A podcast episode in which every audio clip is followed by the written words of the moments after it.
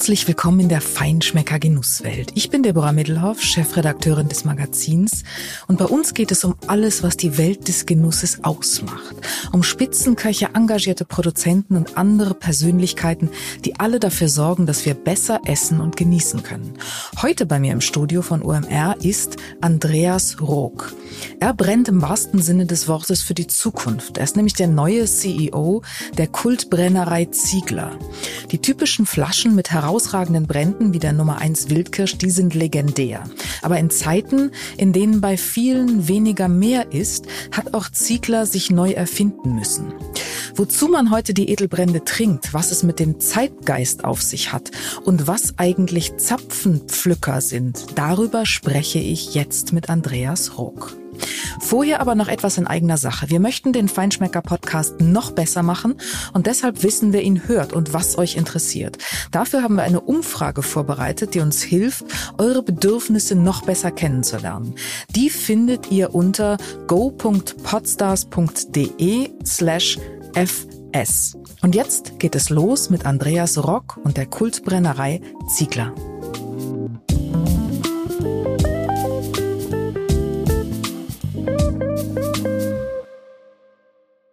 Herzlich willkommen, lieber Andreas Rock, CEO von Ziegler. Schön, dass wir heute zusammen den Feinschmecker Podcast aufnehmen. Vielen lieben Dank für die Einladung, Frau Mittelhoff. Ich freue mich, hier bei Ihnen in Hamburg zu sein und ähm, uns über Ziegler und äh, die, die Vergangenheit wie die Zukunft und die Gegenwart zu unterhalten. Ja, und vor allen Dingen um den Genuss, denn darum geht's hier ja heute. Und man muss äh, an dieser Stelle einfach sagen, wenn man über Ziegler redet, ich bin ganz ehrlich und damit offenbare ich auch vielleicht gleich ein Stück weit, ähm, aus welcher Generation ich komme. Ziegler, die Wildkirsche Nummer eins, eine absolute Markenikone, ein ikonisches Produkt. Und ähm, ich würde die Messlatte jetzt mal ganz hochlegen. Es gibt so Produkte, die sind ikonisch. Nivea ist ein solches. Ja, ich lege die Messlatte sehr hoch. Aber Red Bull ist mittlerweile auch ein solches. Daher kommen sie. Eine sehr kluge Kombination im Übrigen, ähm, diese beiden Dinge zusammenzuführen. Und Sie werden nachher vielleicht auch nochmal erzählen, was denn so der Unterschied ist zwischen Red Bull und Ziegler. Aber ähm, man muss tatsächlich sagen, eigentlich kennt jeder, der sich ähm, mit Genuss beschäftigt, der gutes Essen liebt, der gute Restaurants liebt, der kennt Ziegler, weil das einfach ein Stück weit dazugehört. Dieser Genuss, einen guten Brand, ein gutes Destillat, äh, originär ursprünglich ja mal nach dem Essen als großes, genussvolles Finale. Wann war Ihr erstes Mal? Nun sind Sie Österreicher. Ich muss vielleicht ein bisschen differenzieren, äh, weil Österreich ist ein das Kulturland der Brände sozusagen. Aber wann war Ihr erstes Mal, dass Sie mit Zieglern Verbindung in Kontakt gekommen sind? Also vielleicht zuerst mal ähm, vielen Dank für den ikonischen Vergleich mit diversen Topmarken. Äh, die müssen Sie nachher erfüllen. Die Ansprüche erfüllen. liegen hoch. Das ist, das ist unsere Messlatte, das stimmt. Ähm, Vielleicht dazu gesagt, ähm, also ich hoffe zumindest, dass äh, das nicht nur ein Generationen-Thema äh, ist, sondern auch ein generationenübergreifendes Thema ist, gerade im Rahmen unserer Transformation, wo wir eben äh, versuchen, diese ikonische Marke Ziegler äh, mit all ihren Produkten ganz im Vor, ähm, sozusagen vorderster Spitze, natürlich die Wildkirsche Nummer eins, ähm, auch wieder zu dem zu machen, wie Sie die Marke damals ähm, am Beginn ähm, vielleicht kennenlernen durften. Zum Thema Beginn und zum Thema auch Ziegler kennenlernen. Ähm, meine eigene Vergangenheit mit Ziegler ist recht jung. Wie Sie wissen, das ist sozusagen die letzten 24 Monate, wo wir, äh, glaube ich, schon einiges äh, geleistet haben und äh, durchaus auch noch viel vor uns haben. Vielleicht einen Schritt zurück. Ähm, wir gehören sicher, äh, wie Sie schon gesagt haben, zu den ich sag mal, besten Brennereien Europas. Viele sagen auch, wir sind die beste Brennerei Deutschlands. Äh, wir von uns behaupten zumindest, wir sind die legendärste Brennerei. Äh, das auf jeden Fall. Äh, warum? Weil wir glaube ich, doch verschiedene Elemente kombinieren, die in der, ähm, in der Kombination und in dieser hier auf generell sozusagen in der ganzen Branche einzigartig sind. Ja. Ich entlasse Sie aber trotzdem nicht aus der Antwort auf meine Frage. Wann haben Sie das erste Mal, äh, Sie dürfen auch sagen, wann Sie das erste Mal überhaupt einen Obstbrand getrunken haben. Vielleicht war es ja schon mit sechs Jahren in Österreich, keine Ahnung. Aber wann, wann war Ihr erstes Mal habe. mit uns, einem Schnaps? Genau, genau, bei uns sozusagen ist das Wort ja, verzeihen Sie mir, wenn mir wieder Schnaps über die Lippen kommt. Doch, bitte, ähm, Schnaps klingt wunderbar. Grundsätzlich wäre das vielleicht nicht jugendfrei, wann ich das zum ersten Mal getrunken habe. ähm, Zielger war es auf jeden Fall vor knapp zweieinhalb Jahren. Okay. Ähm, es war tatsächlich auch die Wildkirsche, Okay. äh, mit der wir begonnen Was haben, auch die ich mich mit der. Mhm. mit der Brennerei äh, beschäftigen durfte. Aber ihr erster Schnaps, ich will es wissen. Vermutlich die Marille oder die Williams. So genau traue ich mich das jetzt gar nicht zu sagen, aber sicher etwas, was Und urösterreichisches. wie alt waren Sie? Ähm, ich glaube, sechs war es nicht, ja, aber wahrscheinlich irgendwo im, im, im zarten Jugendalter auf der Skihütte. Also so, in, dorthin würde ich es jetzt mal verorten. Ja, da gehört es ja auch hin, die Marille vor allen Dingen, genau. Okay, das verzeihen wir hier in Deutschland. Alles. Meine, meine Schnapshistorie ist zumindest noch nicht 158 Jahre alt. So, so lang, so lang gäbe es jetzt die Brennerei schon. Ähm, und ähm, da vielleicht eben anzuknüpfen auf, die- auf die andere Frage, ähm, was uns dann vielleicht ausmacht oder sozusagen, wo, woher auch dieser legendäre Status kommt, ähm, ist es sicher einerseits die Tradition. Ja, wir, wir, dür- wir dürfen sozusagen seit fast 160 Jahren ähm, äh, die besten Brände ähm, äh, brennen und, und auch dafür brennen. Ähm, diese diversesten legendären Geschichten, da erzähle ich Ihnen auch gleich gerne eine dazu, ähm, aber vor allem unser, glaube ich, Fokus auf kompromisslose Qualität. Mhm. Ja, das ist auch das, was wir, was uns ganz wichtig war, nochmal herauszukehren. Sie sagen selber, äh, es ist um die Marke sicher ruhiger geworden in den letzten 30 Jahren. Ähm, äh, die Qualität hat sicher, die Qualität hat aber darunter nicht gelitten. Ja, Ja. Also dieses, der hohe Fruchtanteil, die hohe Lagerdauer, das, was Ziegler einfach immer als Ziegler ausmacht, das ist es ja im Endeffekt, ähm, was sie, was sie im Glas bekommen. Ähm, und darauf sind wir durchaus stolz und vor allem ich sehr stolz auf das ganze Team, dass das jeden Tag wieder aufs Neue beweist, wie wir das, wie wir das ähm, sozusagen zum Kunden bringen. Ich muss an dieser Stelle eines fragen. Ja. Was sind Zapfenpflücker? Ähm, äh, berechtigte Frage. Ja, wenn, man, wenn man mit Ziegler in Kontakt kommt, kommt man auch mit legendären Zapfenpflückern in Kontakt. Legendär deshalb, weil wir äh, mit ähm, unserem Haus- und Hof-Zapfenpflücker ähm, schon seit 1978 zusammenarbeiten. Ähm, und der Zapfenpflücker ist in Wahrheit ein äh, Forstwirt, der auf der Suche nach dem Kern ist. Äh, wir sind auf der Suche nach der süßen Hülle, also insofern eine Win-Win-Situation. Ähm, er verwendet den Kern für die Aufforstung von, ähm, äh, von Bäumen, von Sträuchern. Ähm, in unserem Fall ist es konkret sozusagen die Wildkirsche, auf das äh, sozusagen, wo wir auch den Zapfenpflücker ähm, hier ähm, äh, ja, jährlich sozusagen mit vielen Tonnen Wildkirschen bei uns haben ähm, und äh, eben die süße Hülle zu dem brennen, was man als Wildkirschbrand kennt ähm, und er selbst ähm, sozusagen den Zapfen nimmt. Und das ist insofern spannend, weil es A, ein, eine sehr fokussierte Disziplin ist, würde ich fast sagen, ja, und uns selbst die ähm, einzelnen Standorte der Wildkirschbäume zum Teil gar nicht bekannt sind. Also das ist ein streng gehütetes Geheimnis, weil es eben auch eine wilde Kirsche ist, ja, entsprechend ähm, über den ganzen süddeutschen Raum verteilt, ähm, wo die Standorte sind und wo sozusagen auch der Rohstoff damit herkommt. Haben Sie da keine Probleme mit, ich sag's mal, äh, nicht, äh, ja, äh, also Diebstahl, Fruchtdiebstahl? Ähm, wir, wir in dem Fall nicht. Ja, ich glaube sozusagen, der, ein oder andere äh, Marmeladen-Einkocher wird vielleicht sich sozusagen am, am Wildkirschbaum auch bedienen. Aber grundsätzlich äh, haben unsere Zapfenpflücker das gut, gut, gut im Griff Okay. äh, und wir, wir uns sichern uns sozusagen auch damit den Erhalt der Frucht und damit den Erhalt der Wildkirsche. Ja, weil das ist genau der Punkt. Nicht? Wir, Sie, äh, wir sprechen über Qualität und wir sprechen über absolute Top-Qualität. Und das bedeutet natürlich auch, dass ich sicherstellen muss, dass ich die Rohstoffe äh, bekomme an Früchten, die, dieser, die diese Qualität auch liefern Absolut. und der gerecht werden. Das muss ich sicherstellen. ist ein Riesenthema, ähm, ist etwas, wo wir zum Glück auf unsere lange Tradition, auf unsere lange Geschichte und auch sozusagen unsere Verbindung und Partnerschaft mit den diversen Lieferanten, die über Jahrzehnte aufgebaut ist, zurückgreifen können. Ja, wo wir natürlich auch auf ein großes Wissen in der Brennerei zurückgreifen im Sinn von, was heißt Qualität, wie definieren wir Qualität. Ähm, es passiert bei uns auch schon mal, dass ähm, die ein oder andere Lieferung zurückgeschickt wird, ja, einfach weil wir gnadenlos sein müssen bei der Qualität. Das rührt daher, dass 80 Prozent der Qualität eines Brandes einfach vor der Destillation passieren. Ja, und damit spricht schon sehr viel dafür. Ähm, oder äh, ist ganz klar, ist natürlich die Qualität des Obstes, die hier entscheidend ist. Vielleicht nochmal an dieser Stelle für die, die sich nicht so gut auskennen. Wie muss ich mir das vorstellen? Äh, kurz erzählt in der Brennerei so ein Brennjahr.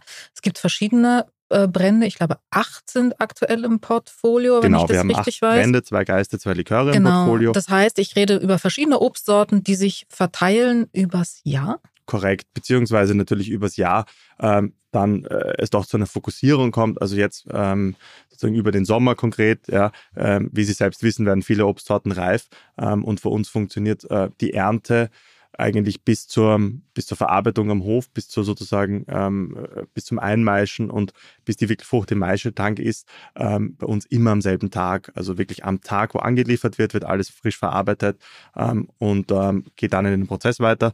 Das heißt, äh, es ist eine sehr fokussierte Zeit, die beginnt meistens jetzt äh, dieser Tag im Juli mit der, mit der Wildkirsche. Ähm, die geht dann über über die Williamsbirnen, ähm, über die Zwetschge, ähm, über diverse Mirabellen im September dann ähm, bis halt äh, in, den, in den Herbst hinein. Ja. Und ähm, damit sozusagen ist es eine sehr fokussierte Zeit. Ähm, die, die Monate davor werden stark äh, genutzt für ähm, Themen wie Whisky zum Beispiel. Und damit haben wir eigentlich ein durchaus ausgelastetes Brennjahr, das aber natürlich schon seinen Peak im Sommer hat. Mhm. Über den Whisky sprechen wir nachher noch kurz. Ähm, die Transformation, das muss man vielleicht auch ein bisschen erklären, weil Ziegler als traditionsreiche Marke 1865 äh, gegründet, war lange, lange, lange in der komfortablen Situation, dass es eigentlich so gut wie keinen Wettbewerb gab, zumindest in Deutschland, in der Qualitätsstufe, also Qualitätsmaßstab. Und es ist ja immer so, und so ist es auch in diesem Segment gewesen, dass wenn etwas besonders gut ist, dann motiviert das auch andere, ähm, genauso gut zu werden. Oder wenn es tolle Produkte sind, auch geht ein solches Produkt ähm, in, in die Breite. Es gibt immer mehr Menschen, die wollen das machen, die beschäftigen sich damit, zum Teil ähm, professionalisierte Hobbybrenner, nenne ich es mal, aber eben auch äh, solche, die dann ganz professionell werden mit der Zeit.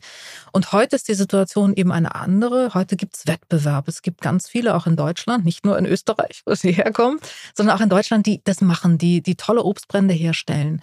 Das ist eine neue Situation für ein solches Traditionsunternehmen. Wie stellt man sich darauf ein? Wie gelingt das dann, sich in diesem Wettbewerb neu zu positionieren? Was muss man da tun? Das stimmt. Ähm, ich würde jetzt aber sozusagen den Ursprung dieser Qualitätsoffensive ähm, schon einige, fast Jahrzehnte früher ansetzen. Ja? Also ähm, vielleicht um es kurz zusammenzufassen, in unserer 160-jährigen Geschichte ist sicher der jüngste Aufstieg der Brennerei in die 80er Jahre zu verorten. aus dem einfachen Grund, es war damals die Zeit der Einzug der vor allem französischen Sterneküche. Ähm, da waren äh, Lokale dabei wie die berühmte Aubergine von Witzigmann in München. Da war ähm, die Ente in Wiesbaden und die Schweizer Stube zum Beispiel unweit der Brennerei in Wertheim. Dort wurde auch die Wildkirsch Nummer 1 damals von Thomas Ziegler erfunden, kann man so sagen. Ähm, und das hat sicher schon in dieser Zeit unter Anführungszeichen viel, viel Mitbewerb natürlich dann irgendwo ähm, aufs Tapet gerufen. Ähm, Ziegler oder die, die, Brennerei Ziegler, die waren die ersten, die wirklich diese Fahne der Qualität und dieser Qualitätsoffensive, wie Sie sagen, ähm, auch vorweggetragen hat. Ähm, das hat sich über die, die, Jahre danach und vor allem die Jahrzehnte ähm, äh, sicher verändert oder der Markt hat sich verändert. Es ist viel mehr Mitbewerb entstanden. Es sind ähm, Brennereien in Deutschland, Brennereien aus Österreich, aus der Schweiz, aus Südtirol, ähm, aus dem Elsass dazugekommen. Also so definieren wir so ein bisschen, ich sage jetzt mal den unter Anführungszeichen auch Weltmarkt, weil wir sind einfach, das ist einfach unser Kulturgut in dieser Region. Ähm, aber das heißt natürlich auch, dass äh, sich die Trinkgewohnheit sehr verändert hat. Ja, also Digestiv an sich, ähm, der Markt ist nicht nur kompetitiver geworden, einfach durch ähm, den Mitbewerb, sondern einfach auch durch die äh, sicher abnehmende Digestiv, ähm, Digestivvolumen. Ja, Kultur würde ich gar nicht sagen, weil es ist schon unser Kulturgut, aber ähm, wahrscheinlich die, ähm, die Frequenz. Ja, ähm, ich sage immer so ein bisschen augenzwinkernd, der, der, der, der Apparat oder der Digestiv, Entschuldigung, des Österreichers und Deutschen ist äh, heutzutage oftmals der Espresso und nicht mehr die Wildkirsche. Ähm, aber das ist genau das, wo wir natürlich wieder ansetzen wollen. Ja? Einfach um und das ist ja auch, worum es uns geht, dieses, diesen besonderen Moment, diesen Abschluss eines tollen Abends, Abschluss eines tollen Essens zu zelebrieren. Ähm, darum geht es. Und, und, und das ist das, diesen besonderen Moment irgendwo auch zu festigen, ähm, wo wir einfach glauben, da, da, passt das Produkt einfach sehr gut dazu.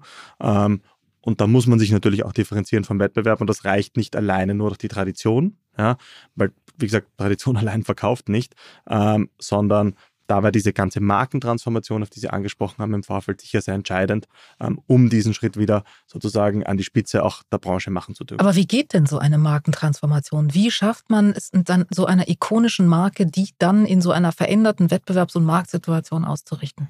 Ich glaube, der wesentlichste Punkt ist mal, ähm, sich mit der Marke zu beschäftigen und mit der Historie zu beschäftigen. Ja, also 160 Jahre Markengeschichte ähm, verändert man nicht am Reißbrett oder sollte man nicht am Reißbrett verändern oder Besser neu denken, ja. mhm. genau, ähm, sondern das setzt sich aus Bruchstücken der Vergangenheit zusammen. Das haben wir sehr intensiv gemacht. Ähm, Stichwort einen auch wirklich strategischen Markenprozess angestoßen. Um auch zu schauen, wofür steht Ziegler, wofür stand Ziegler immer und was macht uns aus. Ja, wir, wir, kommen nicht aus der Landwirtschaft, wir sind keine Landwirte, wir sind ähm, Gastgeber. Ja, deswegen ist uns dieses Gastgebertum, diese Verbundenheit mit der Gastronomie, die wir jetzt auch wieder mit einem eigenen, mit einem eigenen Vertriebsteam, mit einem eigenen Außendienst direkt besuchen, seit Jahrzehnten zum ersten Mal. Ähm, die Verbundenheit mit dem Ort, mit dem Standort, mit auch der Kultur, genau diese Sachen zu nehmen, rauszuschärfen, ja, ähm, gleichzeitig auch das Produktportfolio zu fokussieren. Ja, wir hatten, glaube ich, fast 45 Produkte übernommen. Heute haben wir 14 Produkte, äh, inklusive zwei neue Marken. Wir haben es vorher angesprochen, Aperitif äh, und Whisky. Ähm, also es auch dem Konsumenten nicht zu kompliziert zu machen am Ende ähm, und wirklich auf die Dinge zu fokussieren, die wir besonders gut können. Ähm, und dann einfach wieder die Präsenz zu schaffen. Ja, also Ziegler ist ähm, allein durch unsere Preisstellung, allein durch unsere äh, Premiumstellung als ich habe es vorher schon gesagt, wahrscheinlich beste Brennerei, ähm, wie andere über uns äh, sozusagen urteilen und darauf sind wir auch stolz. Ähm, natürlich so, dass wir damit auch ähm, jetzt nicht ähm, ein, ein, ein, ein, breitenfokussierte Kampagne machen würden, ähm, um jetzt versuchen, äh, uns überall hineinzudrücken sozusagen oder sozusagen jetzt jeden Endkonsumenten anzusprechen. Aber in der von Ihnen angesprochenen Top-Gastronomie, ähm, sei es jetzt Ihre Leserschaft des Feinschmeckers, ähm, seien es einfach sozusagen unsere Touchpoints, wie man so schön sagt, ähm, in diesem ganzen Jahr Veranstaltungen, äh, die richtigen Plätze zu bespielen, ähm, das ist einfach wesentlich. Aber ich muss ja eine Geschichte erzählen, äh, denn das ist ganz wichtig heute. Die Menschen die ein Produkt genießen wollen, wollen erstens wissen, wo kommt es her, wie entsteht es und sie wollen auch das Gefühl haben, das ist etwas Authentisches. Ähm, also wir reden hier nicht über Luxus, bei dem es nur darum geht, es ist das teuerste und das exklusivste, sondern es muss auch etwas, es muss auch Inhalt haben. Absolut. Es muss eine Geschichte haben. Was, was ist, wie erzählen Sie die Geschichte heute von der Wildkirsche?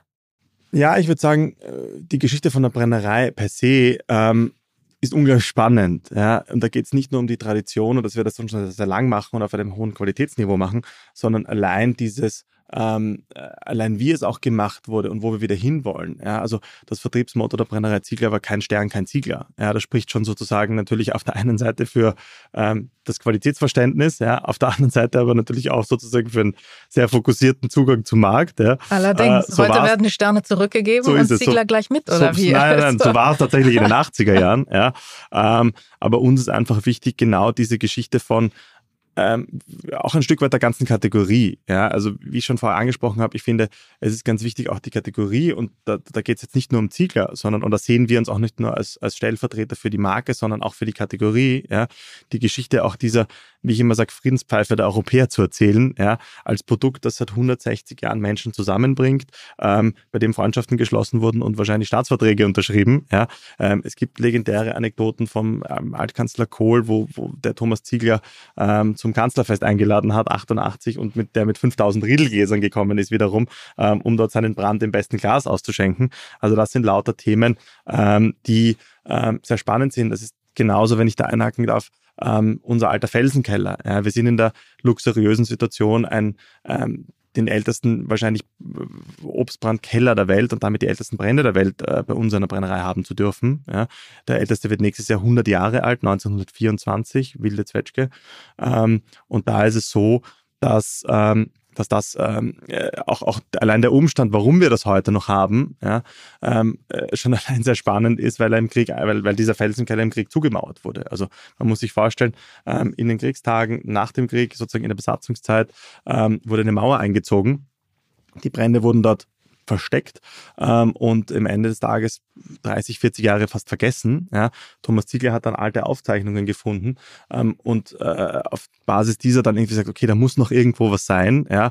Und heute greifen wir damit auf einen Schatz zurück, der fast 100 Jahre alt ist. Ja. Also äh, das gibt uns natürlich auch wiederum die Glaubwürdigkeit, heute aktuell eine Geschichte zu erzählen, dass ähm, dass dieses, ich habe es vorher schon gesagt, dieses Kulturgut ja, einfach etwas ist, auf das wir wahnsinnig stolz sind, dass wir aber auch sozusagen jetzt nicht nur bewahren wollen, sondern auch wiederum vor den Gast bringen wollen, wenn sie so wollen, äh, oder wenn sie so sagen wollen, ähm, und äh, den für die Leute lebbar machen wollen. Ja? Mhm. Und diese, und ich glaube, diese Geschichte des diese, diese, dieses deutschen Produkts auch oder dieses Produkt aus unseren Breitengraden, um es ein bisschen breiter zu fassen, ähm, so wie die Franzosen ihren Champagner haben, so wie die Schotten ihren Whisky haben, ja, haben wir unsere Obstbrände. Und ich glaube, das zu erzählen und das auch wieder zu zelebrieren, ja, sei es in der Gastronomie wie auch zu Hause, ähm, ist ein Stück weit unsere Aufgabe, ähm, aber sehen wir eben auch sozusagen stellvertretend für die ganze Kategorie. Whisky gibt es ja nun auch aus Freudenberg. Korrekt. Whisky gibt es auch aus Freudenberg.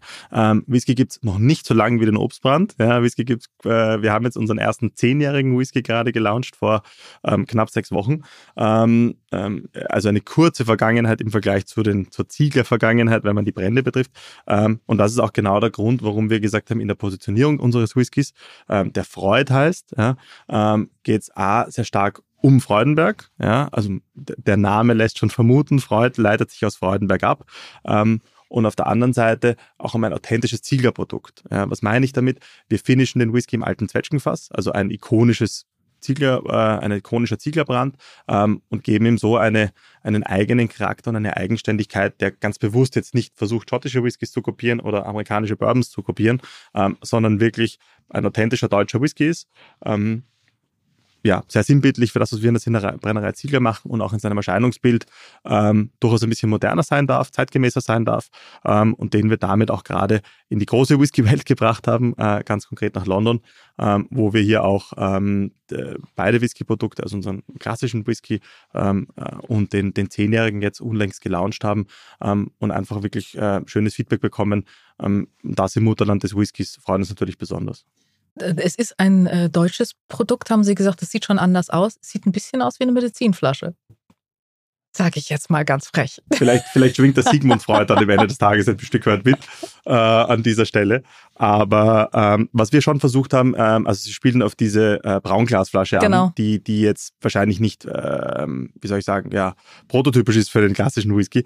Wir wollen auch gar nicht prototypisch sein, ja, weil wir sagen, die Schotten haben, haben ihre ikonischen Merkmale, oft was Flaschen betrifft, was Etiketten betrifft, ähm, auch zu gutem Grund. Ja, diese Whiskys gibt es 500, 600, 700, äh, viele, viele hundert Jahre zum Teil.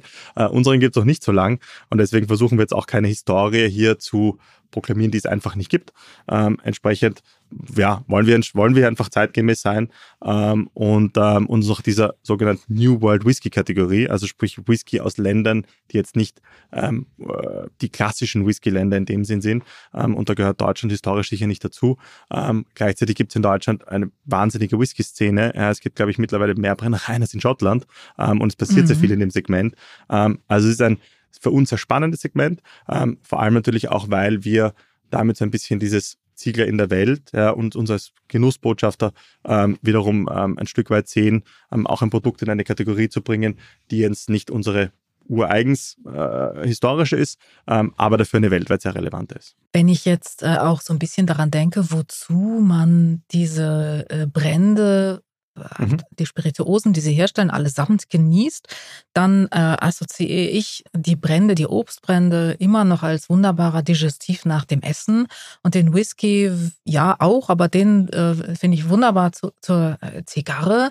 Wenn Sie jetzt sagen oder wenn ich Sie fragen würde, welchen Obstbrand denn das geht ja auch ziemlich gut bei manchen, Sie zur Zigarre empfehlen würden. Welcher wäre es denn dann? Meine persönliche Empfehlung wäre die alte Zwetschge mhm. oder auch der alte Apfel. Also sprich äh, unsere beiden fastgereiften, mhm. ähm, äh, fastgereiften Brände, weil die einfach so ein bisschen durch dieses Holzfass nochmal so einen, wie soll ich sagen, fast Whisky oder auch Rum-ähnlichen Einfluss bekommen. Ja. Ähm, beim alten Apfel geht es fast so ein bisschen in die Richtung Calvados ähm, und ähm, passt passt ja sicher ein tolles Pairing. Ähm, wir pairen tatsächlich unseren Whisky ähm, auch mit, ähm, mit äh, in dem Fall JJ Fox, äh, also einem großen Zigarrenhaus schon. Die haben eine eigene Zigarre jetzt auserkoren, die sehr gut mit unserem Whisky korreliert. Also insofern, ähm, das, ist, wie Sie richtig sagen, das, das, das, geht gut, ja, genauso wie das Food Pairing auch beim Essen funktioniert. Ähm, gleichzeitig sehen wir unseren Whisky ähm, auch als äh, ja, perfekten Spieler in der Bar. Ja, ähm, Whisky Sauer, in unserem Fall konkreter Freud Sauer, ähm, sind einfach spannende, äh, ja, spannende Entwicklungen, hier auch wirklich ein Produkt eben anbieten zu können, das durch diese, durch dieses Finish mit der alten Zwetschge, das wir tun, ja, ähm, auch ein Stück weit nochmal was Eigenes hineinbringt, womit der Barkeeper spielen kann und ähm, das auch sehr gut funktioniert. Mhm. Ein zweites Produkt, was neu ist, ist der Aperitif Zeitgeist. Äh, ist das so ein bisschen auch der Entwicklung geschuldet, dass doch eher weniger Alkohol getrunken wird von auch vor allen Dingen den jüngeren äh, Generationen, zum Teil ja gar nicht. Die Zahl derjenigen, die ähm, in der Gen Z sagen, ich trinke überhaupt keinen Alkohol, liegt fast bei 50 Prozent mittlerweile. Darauf muss man ja auch reagieren. Ist das so ein bisschen ähm, dieser Entwicklung geschuldet? Also es ist sicher so, dass wenn man ein Produkt ähm, hat, das man auch selbstbewusst Zeitgeist nennt, dass es auch, dass man auch eine Haltung haben muss, die dem Zeitgeist entspricht. Ja, das ist sicher ein Thema, was Sie gerade gesagt haben, dass einfach das Thema Alkohol oder Alkoholkonsum, ähm, ich würde sagen, sich verändert. Ja, mhm. also das ist ja auch etwas, was wir im Digestiv-Segment merken. Das ist eine jüngere Zielgruppe. Ähm, und da geht es jetzt nicht nur um die Hochpreisigkeit des Produkts, sondern einfach auch sozusagen um die Konsumgewohnheit. Ähm, greift sicher eher zu einem, oder wissen wir, greift zu einem, äh, zu eher zu einem Low- oder No-Alkohol-Produkt. Ja, also das sind, das sind Trends, die, ähm, die definitiv da sind. Bei uns ging es in allererster Linie bei der ganzen Entwicklung eines Aperitifs, um jetzt sozusagen mal kategorietechnisch zu sehen, ähm, einfach, äh, wir sind ja 158 Jahre, wenn man nach dem Essen stattgefunden. Klar, digestiv. Ja. Damit sind wir nicht nur saisonal und auch sozusagen in der, wenn Sie wollen, Kürze des Abends, ja, ähm, äh, irgendwo äh, natürlich ein, ein, ein, ein sehr spezieller Gast, ja, mit dem Thema Aperitif, ähm, äh, ja, haben wir die Möglichkeit, nicht nur vor dem Essen stattzufinden, sondern natürlich auch im Sommer stattzufinden, am Nachmittag stattzufinden, aber wie Sie sagen, natürlich auch eine komplett neue Zielgruppe anzusprechen, ja, eine jüngere Zielgruppe anzusprechen und in einem ganz anderen Segment äh, aktiv zu werden. Das ist für uns wahnsinnig spannend, weil wir das Ganze natürlich schon ähm, aus unserer und aufbauend auf unserer Historie machen, das heißt auf Zieglerart. Ja, ähm, das spricht für die Hochwertigkeit des Produkts, das spricht natürlich auch für das, dass wir, glaube ich, da sehr viel Know-how hineingepackt haben ja, ähm, und sagen können, okay, wir haben wirklich einen eigenständigen Geschmack, der auch, wie wir es beim Whisky schon hatten, jetzt nicht versucht, die Schotten zu kopieren. In dem Fall sind es weniger Schotten, sondern Italiener, würde ich jetzt mal so, würde ich jetzt mal behaupten. Ähm, aber hier auch etwas zu haben, was wir ganz bewusst auch als ersten Wildwiesen-Aperitif der Welt benennen mit Zeitgeist. Ja. Ähm, also von der deutschen Wildwiese kommt. Ja. Wir sagen immer, Deutschland kann mehr als Hopfen, Malz und Trauben und dazu sollten wir auch stehen. Ja? Also warum sollen wir nicht Aperitif machen? Ähm, gerade wenn das Gute im wahrsten Sinne des Wortes so nahe liegt ähm, und wir es jetzt nicht irgendwo äh, aus der Ferne weiter importieren müssen, ähm, sondern wir wirklich sozusagen die, die Hauptbestandteile unseres Aperitifs, unseres Zeitgeists ähm, eigentlich von den Wildwiesen rund um die Brennerei bekommen. Das äh, sammeln aber dann nicht die Zapfenpflücker, oder? Das sammeln tatsächlich nicht die Zapfenpflücker, ja. Ähm, wobei die Kirsche schon ein wesentlicher Bestandteil auch ist, neben der Apfelblüte und der Riegelblume ähm, und der Stachelbeere. Ähm, aber das, äh, das arbeitet, arbeiten wir mit diversen Partnern zusammen. Ja, da stellen wir selbst Destillate her. Ähm, das wird alles, wie jedes Produkt bei uns auch in der Brennerei verarbeitet, produziert und abgefüllt. Ja, das ist auch ganz, ähm, das ist auch ganz ähm, für uns ein wesentlicher Punkt, ja, dass wir sozusagen halt auch überall wirklich die Qualitätskontrolle selbst machen können. Ähm, und es ist spannend, weil, wie, wie Sie selbst gesagt haben, ja, Zeitgeist ist mehr als ein Wort. Ja, es, ist, äh, es geht um mehr als, als nur einen deutschen Aperitif zu machen, sondern es geht auch wirklich was zu sagen, okay, was kann eine zeitgemäße Antwort ja, auch auf die, ja, auf das, wie Sie vorher gesagt haben, auf die für eine junge Generation sein, auf ein verändertes Konsumentenverhalten, das sicher nicht nur bei der jungen Generation der Fall ist, ja, sondern wahrscheinlich, sondern wahrscheinlich generell der Fall ist. Ähm, und ähm, und hier durchaus auch ein bisschen vielleicht, ich sage es mal so, der Stachel im Fleisch der, der italienischen äh, Großkonzerne sein kann. Ja. Das ist äh, jetzt sehr selbstbewusst. Zumindest ist es das, was wir, ich sage der Stachel im Fleisch. Ja. Also wir sehen uns immer als der kleine Herausforderer, logischerweise, wir sind ja auch der kleine Herausforderer. Mhm. Ähm, aber, und wir sind eine Manufaktur, das darf man nicht vergessen. Ja. Wir haben keine, wir haben keine Vielzahl an Produktionsstätten und sozusagen, ähm, wir sind, bei uns ist, bei uns geht es wirklich um das Handwerk, ja. Aber genau dieses Handwerk und diese Renaissance des Handwerks, würde ich fast sagen, ja, ist auch, ist auch zu dem Trend, den Sie vorher angesprochen haben, ein Trend, den wir wieder erkannt haben. Ja, dass diese, diese Echtheit von Produkten, dieses Zurück zur Natur und auch diese pure Form der Konservierung, wenn man jetzt auf die Brände anspielt, ähm, einfach einen, einen, glaube ich, wieder höheren Stellenwert und ein höheres Ansehen hat. Ja, und die Beschäftigung auch der Kunden damit ähm, ja, für uns spannend ist, weil wir sozusagen auch wiederum die Geschichte hinter dem Produkt erzählen können. Das ist ja das, was ich vorhin meinte, nicht? Also, dass ähm, das ähm, die Gäste oder die Menschen, die Konsumenten, die das Produkt ähm, genießen, die wollen wissen, was dahinter steckt. Und natürlich ist das Thema Nachhaltigkeit, natürlich ähm, geht es darum, Qualität eben auch im Sinne von, ist das irgendwie ökologisch halbwegs vertretbar, ist das ähm, irgendwie gibt es einen Impact des Unternehmens, äh, Haltung haben Sie vorhin gesagt, das ist ja auch alles wichtig. Auch das spielt natürlich in diesem äh, Prozess der Transformation eine große Rolle. Absolut. Also ähm, wie Sie richtig sagen, also das beginnt bei der, das beginnt beim Thema Handwerk. Ja, also bei, bei, beim Herstellungsprozess der Produkte ähm, und auch ähm, hier spielt für uns auch diese ganze, ich sage jetzt mal, die ganze leidenschaftliche äh, Seite der Metalle eine wahnsinnige Rolle. Also wir haben uns nicht umsonst äh, den, äh, den, den Claim, auch wir brennen gegeben in unserem Prozess, ähm, zusammen mit allen Mitarbeitern, weil diese Kombination aus Handwerk und Leidenschaft einfach für uns genau das ist, dass wir hier sehr viel Zeit, Energie und auch Ressourcen in, jeden Tag in die Produktion stecken, um diese Produkte überhaupt herstellen zu können. Ja. Ähm, ähm, das ist das eine. Das zweite, was Sie gesagt haben, ist ähm, das Thema Nachhaltigkeit. Ja, ähm, ist aus gutem Grund in aller Munde äh, und sozusagen wird breit diskutiert auf allen Ebenen. Ähm, für uns ist es ähm, vielleicht sogar noch ein Stück weit mehr, nämlich die Grundlage unserer Existenz. Ja. Was meine ich damit? Ähm, für uns kann es kein Lippenbekenntnis sein und es muss ein gewisses Selbstverständnis sein, dass wir auch wieder über diese Haltung definieren, die ich bei dem Zeitgeist angesprochen habe, aber auch einen Schritt weitergehen muss. Ja, wir sind tatsächlich im Rahmen einer Initiative, die wir Ziegler Naturkreislauf nennen, die über mehrere Ebenen geht, aber daraus daran, im Endeffekt darin resultiert sollen, dass wir zur klimaneutralen Brennerei werden. Ähm, für uns ähm, wie gesagt, ein, ein, äh, so ein bisschen unser Nordstern. Ja. Wir leben davon, dass wir die besten Produkte, die besten, die besten Früchte, die besten Produkte aus der Natur nehmen ja, und ich sage jetzt mal weiterverarbeiten, konservieren. Wenn es diese, wenn's diese Qualität nicht mehr gibt, wenn ähm, wir Themen haben wie heuer, ganz großes Thema, die Marillenernte ist äh, teilweise zu 90, 95 Prozent einfach von Frostausfällen betroffen. Ja.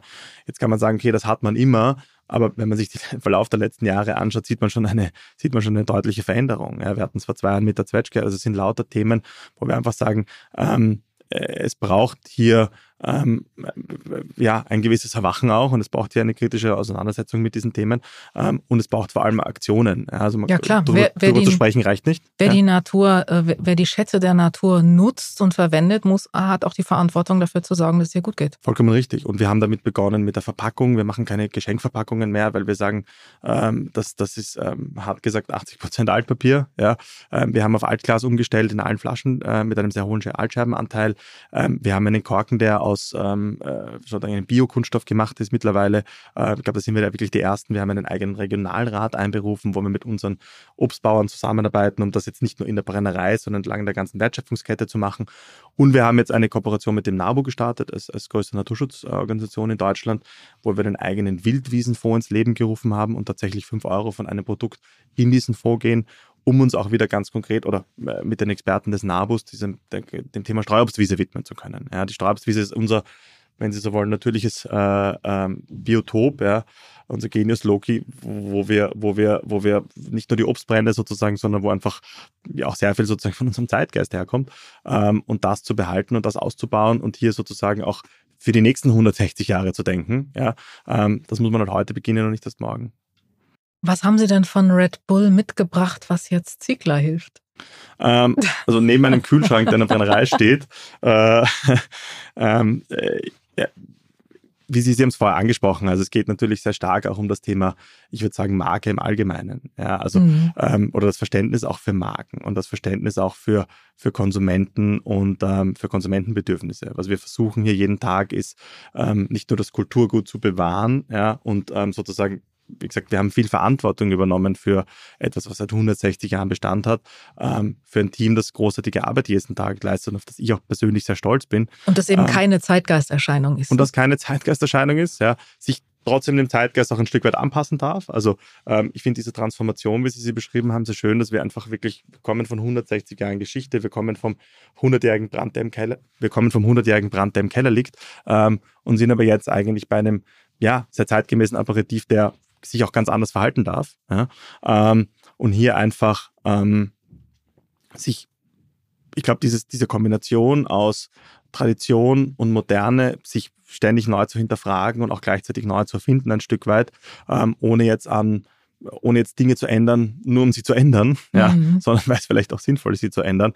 Ähm, das war natürlich auch eine große Transformationsaufgabe. Wir haben bei uns Leute im Team, die sind seit sag mal, 20 Jahren Teil der Familie Ziegler oder Teil unserer Firmenfamilie Ziegler. Ähm, wir haben ähm, andere Mitarbeiter und andere Kollegen von mir, die sind seit 20 Tagen dabei. Ja? Und auch diese, diese Transformation, ähm, tatsächlich, ich, ich spreche immer ähm, so ein bisschen Augenzwinkern vom 160-jährigen Startup, das wir in Freudenberg sozusagen aufbauen dürfen. Und da ist schon viel Wahrheit dabei. Ja, am Ende des Tages, ähm, äh, wie wir, wir sind ein junges Unternehmen, ja, trotz aller Historie, weil in der Form gibt es uns seit zwei Jahren. Ja, ähm, wir haben von, von technischen Details, wie dass wir jeden Kunden neu anlegen müssen, ja, weil wir den Vertrieb selbstständig gemacht haben, ähm, bis hin, dass wir natürlich sozusagen die Produkte äh, redesigned haben, äh, regebrandet haben, zwei neue Marken ähm, kreiert haben, ähm, sind wir, äh, gibt es den Namen zwar schon recht lang, unser Unternehmen, aber gleichzeitig auch recht junger Markt. Mhm. Ähm, und diese Kombination, dieses Spannungsfeld, in dem wir uns da bewegen, ähm, das finde ich sehr spannend, ähm, weil man einfach wirklich gestalten kann und sehr unternehmerisch gestalten kann. Ähm, und auf der anderen Seite ähm, auch, glaube ich, eben sehr schön einen Gegenpol zu der ganz großen Spirituosenindustrie wieder hat, ja, ähm, mit vielen Marken, ähm, mit, ähm, ja, äh, mit, mit, mit großen Produktionsanlagen und wir doch versuchen, eine ähnliche Professionalität zu leben, aber natürlich aus unserem, ähm, ja, aus unserer kleinen Brennerei heraus. Mhm. Zum Abschluss noch die Frage: äh, Gute Brände sind auch immer für, stehen auch immer für besondere Momente, besondere Momente des Genusses. Was sind für Sie besondere oder was ist für Sie ein besonderer Moment des Genusses? Ich würde sagen, es beginnt beim Zeitgeist auf der Terrasse oder in der Jetzt Sonne. Jetzt aber nicht das ganze Firmenportfolio nein, runterrattern, nein, ganz persönlich. Was ähm, ist, was nein, ist aber für tatsächlich Sie ein ist es, besonderer tatsächlich, Moment? Tatsächlich ist es das. Also das ähm, ist es einfach ein, einen Moment zu haben, egal ob das nach einem schönen Essen ist oder, mhm. ähm, ähm oder wirklich auf der Terrasse, ja, ähm, in einer, in einer, in einer ähm, Runde mit äh, Familie, Freunden oder Mitarbeitern. Ja, auch ein bisschen so ein Stück, äh, man, man ist ja dann so in einem tagtäglichen ähm, Arbeiten und Aufbauen und Machen und Tun drinnen, mhm. ja, dass man durchaus selten diese, finde ich, auch die Zeit nimmt, zu diesen einen Schritt zurückzugehen. Das Innehalten. Ja, das Innehalten und das auch dann ein Stück weit zu reflektieren. Mhm. Ähm, was haben wir denn eigentlich in den letzten zwei Jahren gemacht? Und das war jetzt gar nicht so wenig. Ja. Mhm. Ähm, und das dann natürlich mit einem Produkt zu kombinieren, das dann auch Spaß macht zu trinken, dann macht die Reflexion noch schöner. Ähm, aber ähm, aber mal ganz konkret davon losgelöst. Ähm, ein, ein besonderer Moment kulinarisch für Sie. Was wäre so eine Kombination vielleicht? Ein, ein Gericht, ein etwas Besonderes, ein besonderes Lebensmittel und ein besonderes Getränk dazu? Ganz konkret, wir hatten es letzte Woche in der Brennerei. Ja, wir, wir versuchen eben dieses Gastgebertum zu leben ja, ähm, und damit auch immer unsere Brände in Menüabfolgen einzubauen ja, und ins Essen einzubauen. Das, ähm, das ist vielleicht für den, für den einen oder anderen jetzt nicht alltäglich, klar, weil ein gutes Glas Wein kennt man zum Abendessen, ein kleines, äh, ein, ein Gläschen Brand, ähm, vielleicht weniger, aber gerade diese Kombination, dass man die verschiedenen Produkte, ob das jetzt Fleisch ist, ob das jetzt Fisch ist, ob das jetzt, ähm, ähm, ob das jetzt, ich sage jetzt mal, vom Wirtshaus ums Eck ist oder, oder auch vom Sternekoch, ähm, das zu kombinieren ähm, mit dem, was wir in, in die Flasche bringen, ja, mit 15 Kilo Frucht teilweise pro 0,5 Liter Flasche, ja, ähm, und das dann irgendwo die hohe Qualität des Essens mit der hohen Qualität auch de, de, des Getränks oder in dem Fall der Spiritose zu kombinieren. Ich finde, das macht genau diese besonderen Momente aus. Wenn man sie zusammen genießt. Ich, äh, macht immer mehr Spaß als alleine. Das war ein wunderbares Schlusswort. Vielen Dank, Andreas Rock. Vielen lieben Dank für die Einladung und danke fürs Gespräch. Das war wieder eine Episode des Feinschmecker Podcasts. Mehr spannende Geschichten rund um Genuss, Spitzenköche, Produzenten und mehr gibt es jeden Monat neu im Magazin und natürlich wie immer auch auf feinschmecker.de.